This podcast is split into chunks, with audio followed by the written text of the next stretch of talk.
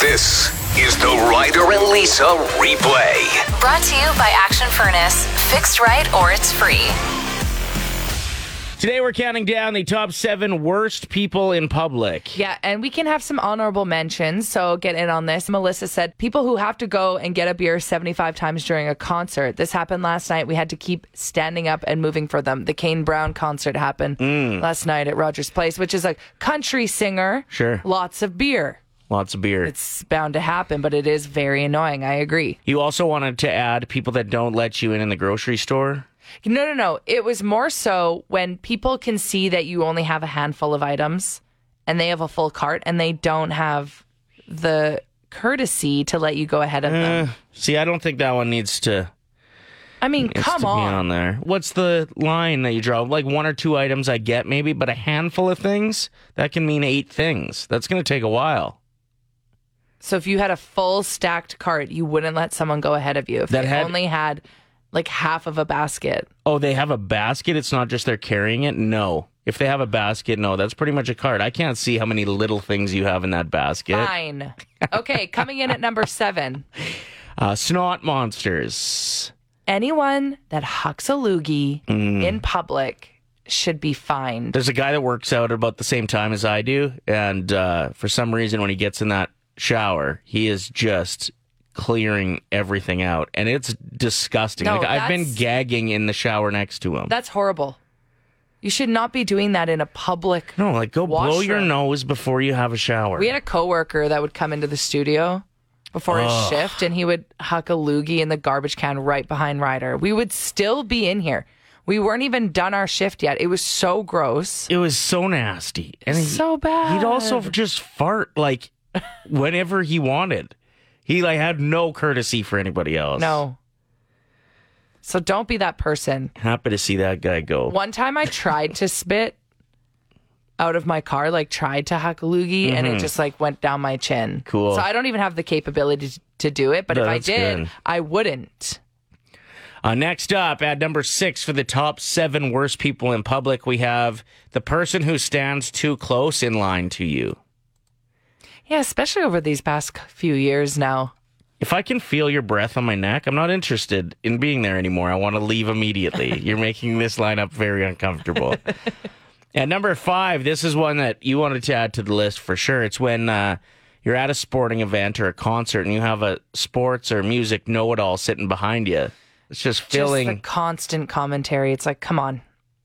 Come on. That's enough. Did you know uh, he used to wear number 16 in junior? You're like, I don't care what number he wore in junior. And what? Neither does the person that you're with. Exactly. Yeah, no, it's definitely up there. Um, which does make me realize that, oh, the person in front of me can hear everything, Everything you're saying. Yeah, good Got to be aware of that. At number four, we have uh, the don't give you the wave when you let them in. Is this a thing of the past? Because I am fed up with not getting a wave. Mm-hmm. I go out of my way. I almost get in an accident To let people in. to no to let people see my wave. Oh, gotcha. Like if I think, oh, there's a little too much snow on my back window, I'll unroll my window, Yeah, yeah. shove my hand out of it to wave. Well, and quite often, if I'm driving and somebody lets me in, you're like, I already got the wave. You'll I'm be like it. turned around. Yeah, I got wave. making wave sure they see you. Yeah. It's so important. So we're going through the top seven worst people in public. At number three, we have the lotto ticket checkers that end up in front of you. Maybe it's the gas station. This was a way worse problem when you had to go inside to pay. Yeah, there's apps gas. now too that you can check your lotto tickets. But there's still people that, for some reason, will bring in their 75 tickets and just stand there until like the some of the tickets are probably expired by the time they get them scanned. That's number three. This is tough between number two and one. This could have went either way. Yeah. At number two, we have speakerphone guy. Speakerphone, um, music that's not in their headphones, public transit, open Mm. conversations over speakerphone, all of it, the whole shebang. Yeah, like even having a phone conversation with somebody in public, you should try to like talk somewhat quietly. Mm, Or wait until you're alone. But like especially when you're just rocking the speakerphone, you can hear the other person. Just the worst. And at number one, we have you're going to see a lot of these out there this time of year. Mm-hmm. These slow walk in mall hand holders. Yeah, Lindsay texted in saying slow walkers in the mall are groups that walk side by side together and don't let people around. It's like they think no one else is in the mall. They are just taking their time, eating their frozen yogurt, mm-hmm. Holding hands. Dragging their feet. You, some people, I think, enjoy being at a busy mall. Or being an inconvenience. No, No, I feel like they don't understand. They don't get They it. They have no idea. but like if you're in that place and you enjoy that life, busy malls are your thing. Mm. You walk slower. I guess you're taking it all in. If Whereas you- the rest of us are like suffocating. We're suffocating. Mm-hmm. I need Like, to get move. from this store to this store to this get store. out of here. So they're real frustrating. I think that's a really good number one answer. Thank you. Yeah. Mm, This time of year, slow walkers. What are we gonna do? This is what I do. I put my cheeseburger wrappers in their purses. Yeah, I like that move. and a great tip for driving that I got once was pretend that you're balancing. This is for winter driving. Balancing a glass with water on it on your dash. Uh huh. And you just never really punch it. You never slam on the brakes. And I'd like to, to think that I'm a great winter driver. I like to think that my car would be covered in water because I don't drive. you like don't that. drive like that at all. No. Uh, one of the other tips we heard once was just drive like a grandma. Yep, that's exactly right. And then we decided to write a rap song about it. Here it is. We drive like grandmas. You probably want to get out of the way of our cars. We drive like grandmas. Two hands on the wheel, going slower than a baby turtle. When I roll, I roll real slow. You gotta be careful when there's so much snow. You can catch me on the way, my doing 35 clicks. I'm a bona fide hustler when the roads are slick. And I go even slower in a residential, obeying all the signs and all the potential hazard that are coming my way. Take your foot off the gas, cause you're gonna have to wait. We drive like grandmas. You probably wanna get out of the way of our cars. We drive like grandmas. Two hands on the wheel, going slower than a baby turtle. Move, kids, get out the way. Grandma's on the road and they haven't been paved. I've been going real slow, pushing on the brakes. You know, we had more patience back in my day. Why you gotta hate, boy? Why you in a hurry? I be doing crochet while you flying through the flurries. Shades, my vision real blurry. Radio blasting, I'm singing Anne Murray. Trying to tailgate me? You crazy, I'm a gangster grandma. Ain't no driving Miss Daisy. Hit the beauty parlor, rolled up my curls, picked up the crew, we the new golden girls. Parked a handy van in the handicap spot, rolled up to the casino, throwing coins and penny slots. We drive like grandmas. You probably wanna get out of the way of our cars. We drive like grandmas. Two hands on the wheel, going slower than a baby turtle. Call the cops, I'm driving like a granny. I just finished my beans and pickles, granny been canning. What do you want for Christmas? Too bad you're getting socks. And I'ma leave my blinker on for 15 blocks. Changing lanes on hand, they so unpredictable. You mad, bro? Want a Werther's original? You may have a big bass truck that's all fancy, but I got some beige too. My granny panties. We drive like grandmas. You probably wanna get out of the way of our cars. We drive like grandmas. Two hands on the wheel, going slower than a baby turtle. I like turtles. Play. Five simple words. $1,000. It's Ryder and Lisa's 1K wordplay. Caller 7 joins us. Kristen, are you ready to win some money? Sure am. All right. Hey. So here's how the game works. You're, you're going to pick a teammate, either Lisa or I, that you think you might feel uh, that you think the same as. We'll send them out of the room. We're going to give you five words. You tell us the first word that comes to mind for each. We'll invite them back in.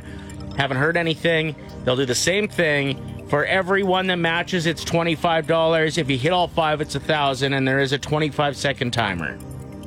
Sounds good. Who's your teammate today, Kristen? I'm going to go with Lisa. All right, I'm out of here.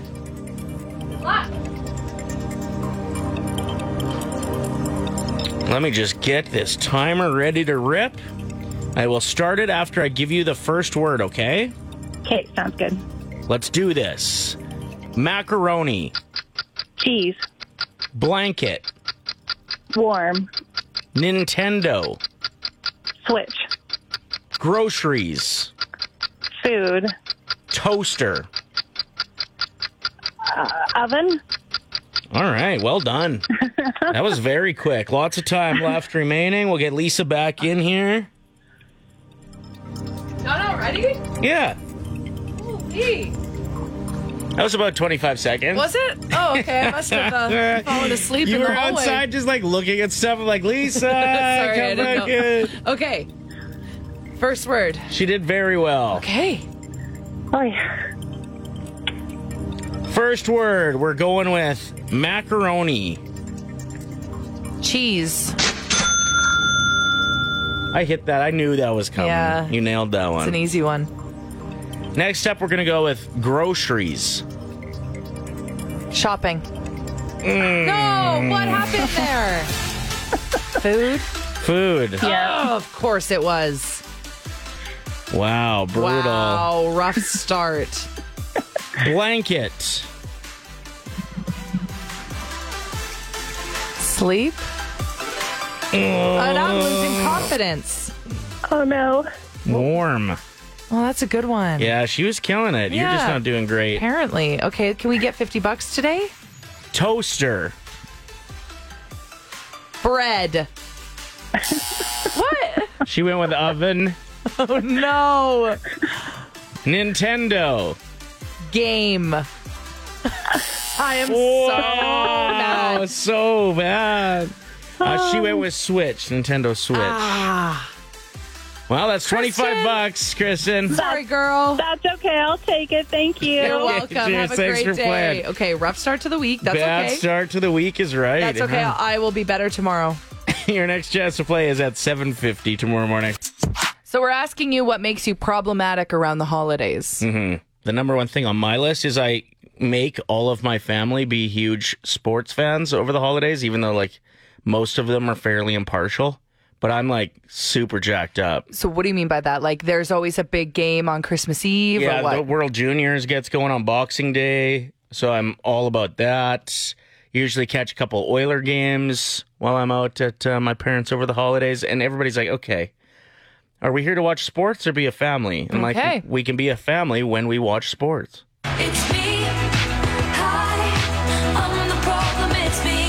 Lots of really funny texts are rolling in. You could always give us a call as well. This one wants to remain anonymous, even though they text all the time. I'm problematic because I always eat too much at dinner and then I am on the toilet for an hour while everyone else does the dishes. That is a great answer. And then this one here from Sarah says, I'm the problem because I wait until the last minute to do everything. And then I'm a complete witch the last week leading to Christmas because I'm so stressed and I take it out on everyone else. It's me. Hi, I'm the problem. It's me. This is this is such a good line of a song. It To, works. Like, you have to own up to some of this stuff. Like Sherry. I go to my parents' house and I wrap all my gifts and steal their wrapping paper and their bows. And then they go to wrap theirs and everything's gone. It's me. 780-784-7107. Why are you the problematic one at Christmas? I tried to convince everybody to open their gifts like two days before Christmas. Oh, now it's Christmas Eve. Just open one gift. Yeah. And then come Christmas morning, there's that. nothing left to open. well, I mean that's okay. You leave like one gift, you know, for Christmas Day. Yeah, yeah, yeah. No, I kind of respect that. Like, they're we're impatient. We're excited to show people what we got for them. Exactly. You're like, ooh, open this one right here. It's a really good one. And yeah, Uh, like, it's not Christmas yet. I'm like, okay, fine, you suck. It's me. Hi, I'm the problem. It's me. Megan wrote in saying, Hey guys, I'm problematic over the holidays because when I end up meeting up with people that you usually only see around Christmas, you know, friends of friends, I remember their dogs' names, but not their names or their kids' names.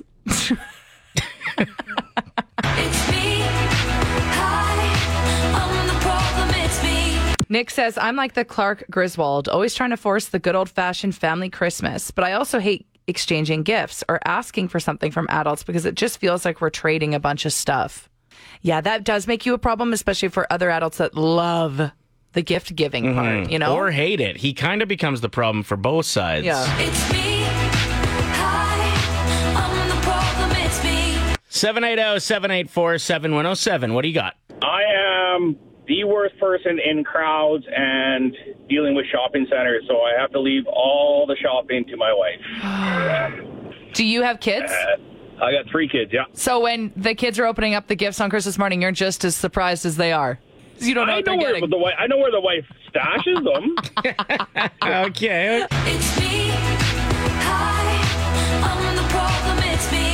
Okay, so I love making turkey dinner, and I love the idea of having huge family get togethers. So, naturally, for every holiday, especially Christmas, I invite everybody over for turkey dinner. I make the dinner, it's fantastic. Everybody shows up. I immediately become overwhelmed and overstimulated. And while I try to remain in the Christmas cheer, I just end up super grouchy and stressed out. As soon as people are in my home, I'm like, ooh, there's too many people in my house. That's great.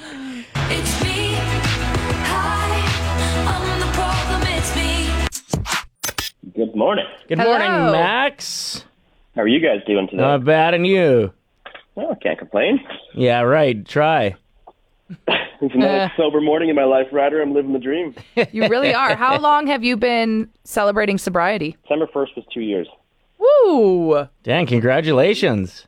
Yeah, thank you very much. I saw that you did a sober November, Ryder. I did. Yeah. How was that for you? It was good. Yeah, I like. Uh, I think a lot of the same vibes you do. Waking up and feeling hundred percent is uh, an underrated feeling. Yeah, it really is. And you guys are both crushing it in the gym right now, too. So that definitely plays a big role in that. Yeah, thanks for noticing. Oh, I, I've been watching. So, why don't you just let our listeners know a little bit about uh, your sobriety journey? What was it that was like the the real reason behind it? I mean, one of the things is that you're the only person that's ever going to know your relationship with alcohol. Your friends, your family, your partner, the- they might have an idea of what's going on with you in your life. So you're the only one that actually has the knowledge of what you're doing behind closed doors. So for me personally, it was actually with my previous relationship, she was really wanting a family, and I just knew that it was not going to be a responsible decision for me to move forward with that relationship in the capacity that she wanted to with um, the way I was abusing alcohol and cannabis.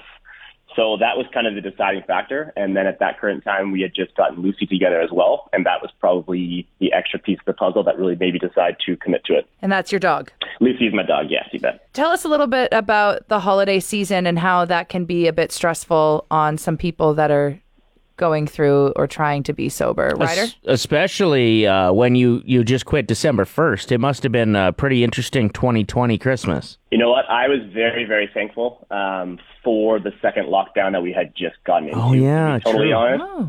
That, that actually made it substantially easier because of the fact that I didn't have those types of situations to go into, and put myself into from an exposure standpoint. So I got, I don't know, I guess you can call it lucky in that sense. I don't know, universal luck, whatever you want to call it. Well, But, maybe there's other people uh, that are dealing with that same thing, and this is their first time being invited back into Christmas parties and stuff, which can be kind of scary, right? For sure. And and again, this comes down to your personal relationship with it in the first place. So, I mean, there's going to be kind of a secure approach and a non-secure approach in terms of how you kind of want to deflect those types of questions. I mean, if you're on the more secure side, you can just obviously give an honest answer. You can just say, regardless of whether you're trying to go completely sober or if you're just trying to cut back on alcohol. The biggest thing with that is that you never owe anyone an explanation as to why you aren't going to drink. Uh, it's a personal decision. Even if someone wants to pressure you into it, you absolutely do not have to fall into that trap. If you're on the more non-secure side of that, I mean, there's always some excuses that you can come up with just in terms of you can offer to drive, you can pretend that you've got plans tomorrow morning, you picked up an extra shift at work, you've got some sort of responsibility that you have to take care of tomorrow that you don't want to be hungover for. Those would probably be the easiest ways. There's also obviously for you, Roddy, you were doing the non-alcoholic beers in November. There's a lot of good options out there now as well. So you can still kind of feel like you're a part of the quote unquote fun with having non-alcoholic drinks that do taste quite good.